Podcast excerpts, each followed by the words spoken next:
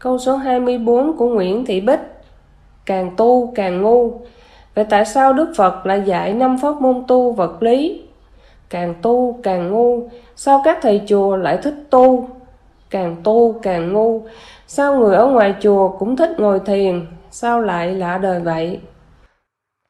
Ở trái đất này là trái đất nhân quả.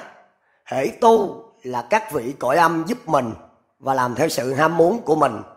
Tức người tu phải theo các vị ở cõi âm vì vậy, Đức Phật mới dạy càng tu càng ngu là vậy.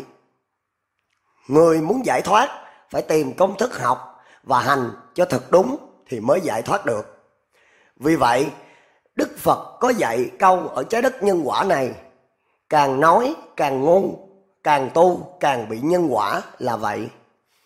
Còn Đức Phật dạy năm pháp môn tu theo nhân quả vật lý là có nguyên do như sau. Thời Đức Phật dạy đạo, con người đã sống qua hết thời kỳ đồ đá và thời kỳ đồ đồng là 7.000 năm. Một vị Phật ra đời dạy đạo Phật để loài người hiểu hai phần. Một là nhân quả, nên Đức Phật phải dạy năm pháp môn tu hành có thành tựu theo nhân quả luân hồi ở trái đất và tam giới. Hai là giác ngộ và giải thoát. Giác ngộ, dạy con người hiểu biết toàn diện. Một, tổ chức càng khôn vũ trụ. Hai, tổ chức phật giới. Ba, tổ chức tam giới. Bốn, tổ chức địa giới. Năm, tổ chức trái đất có tám loài sống chung và nhiệm vụ của mỗi loài. Sáu, ở trái đất này có mấy loại đạo? Bảy, ở trái đất này có mấy vị lập ra đạo? Để làm gì tám đạo ở trái đất này lập ra để làm chi? 9. các đạo tu hành là để đi hưởng phước ở tam giới hay trái đất này, vân vân. Giải thoát, dạy con người biết ba phần. Một, biết tạo ra công đức. Hai, biết công thức trở về Phật giới.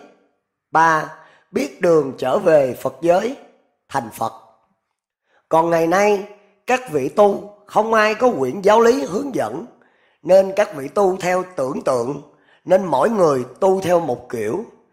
Vì tu theo tưởng tượng, nên ngã chấp phát ra rất mạnh, nên thầy tu mà ham danh, ham tiền, chửi tối đa. Một, thiền tông là tà đạo.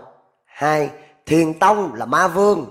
Ba, thiền tông là bịa đặt. Bốn, thiền tông là hoang tưởng, vân vân.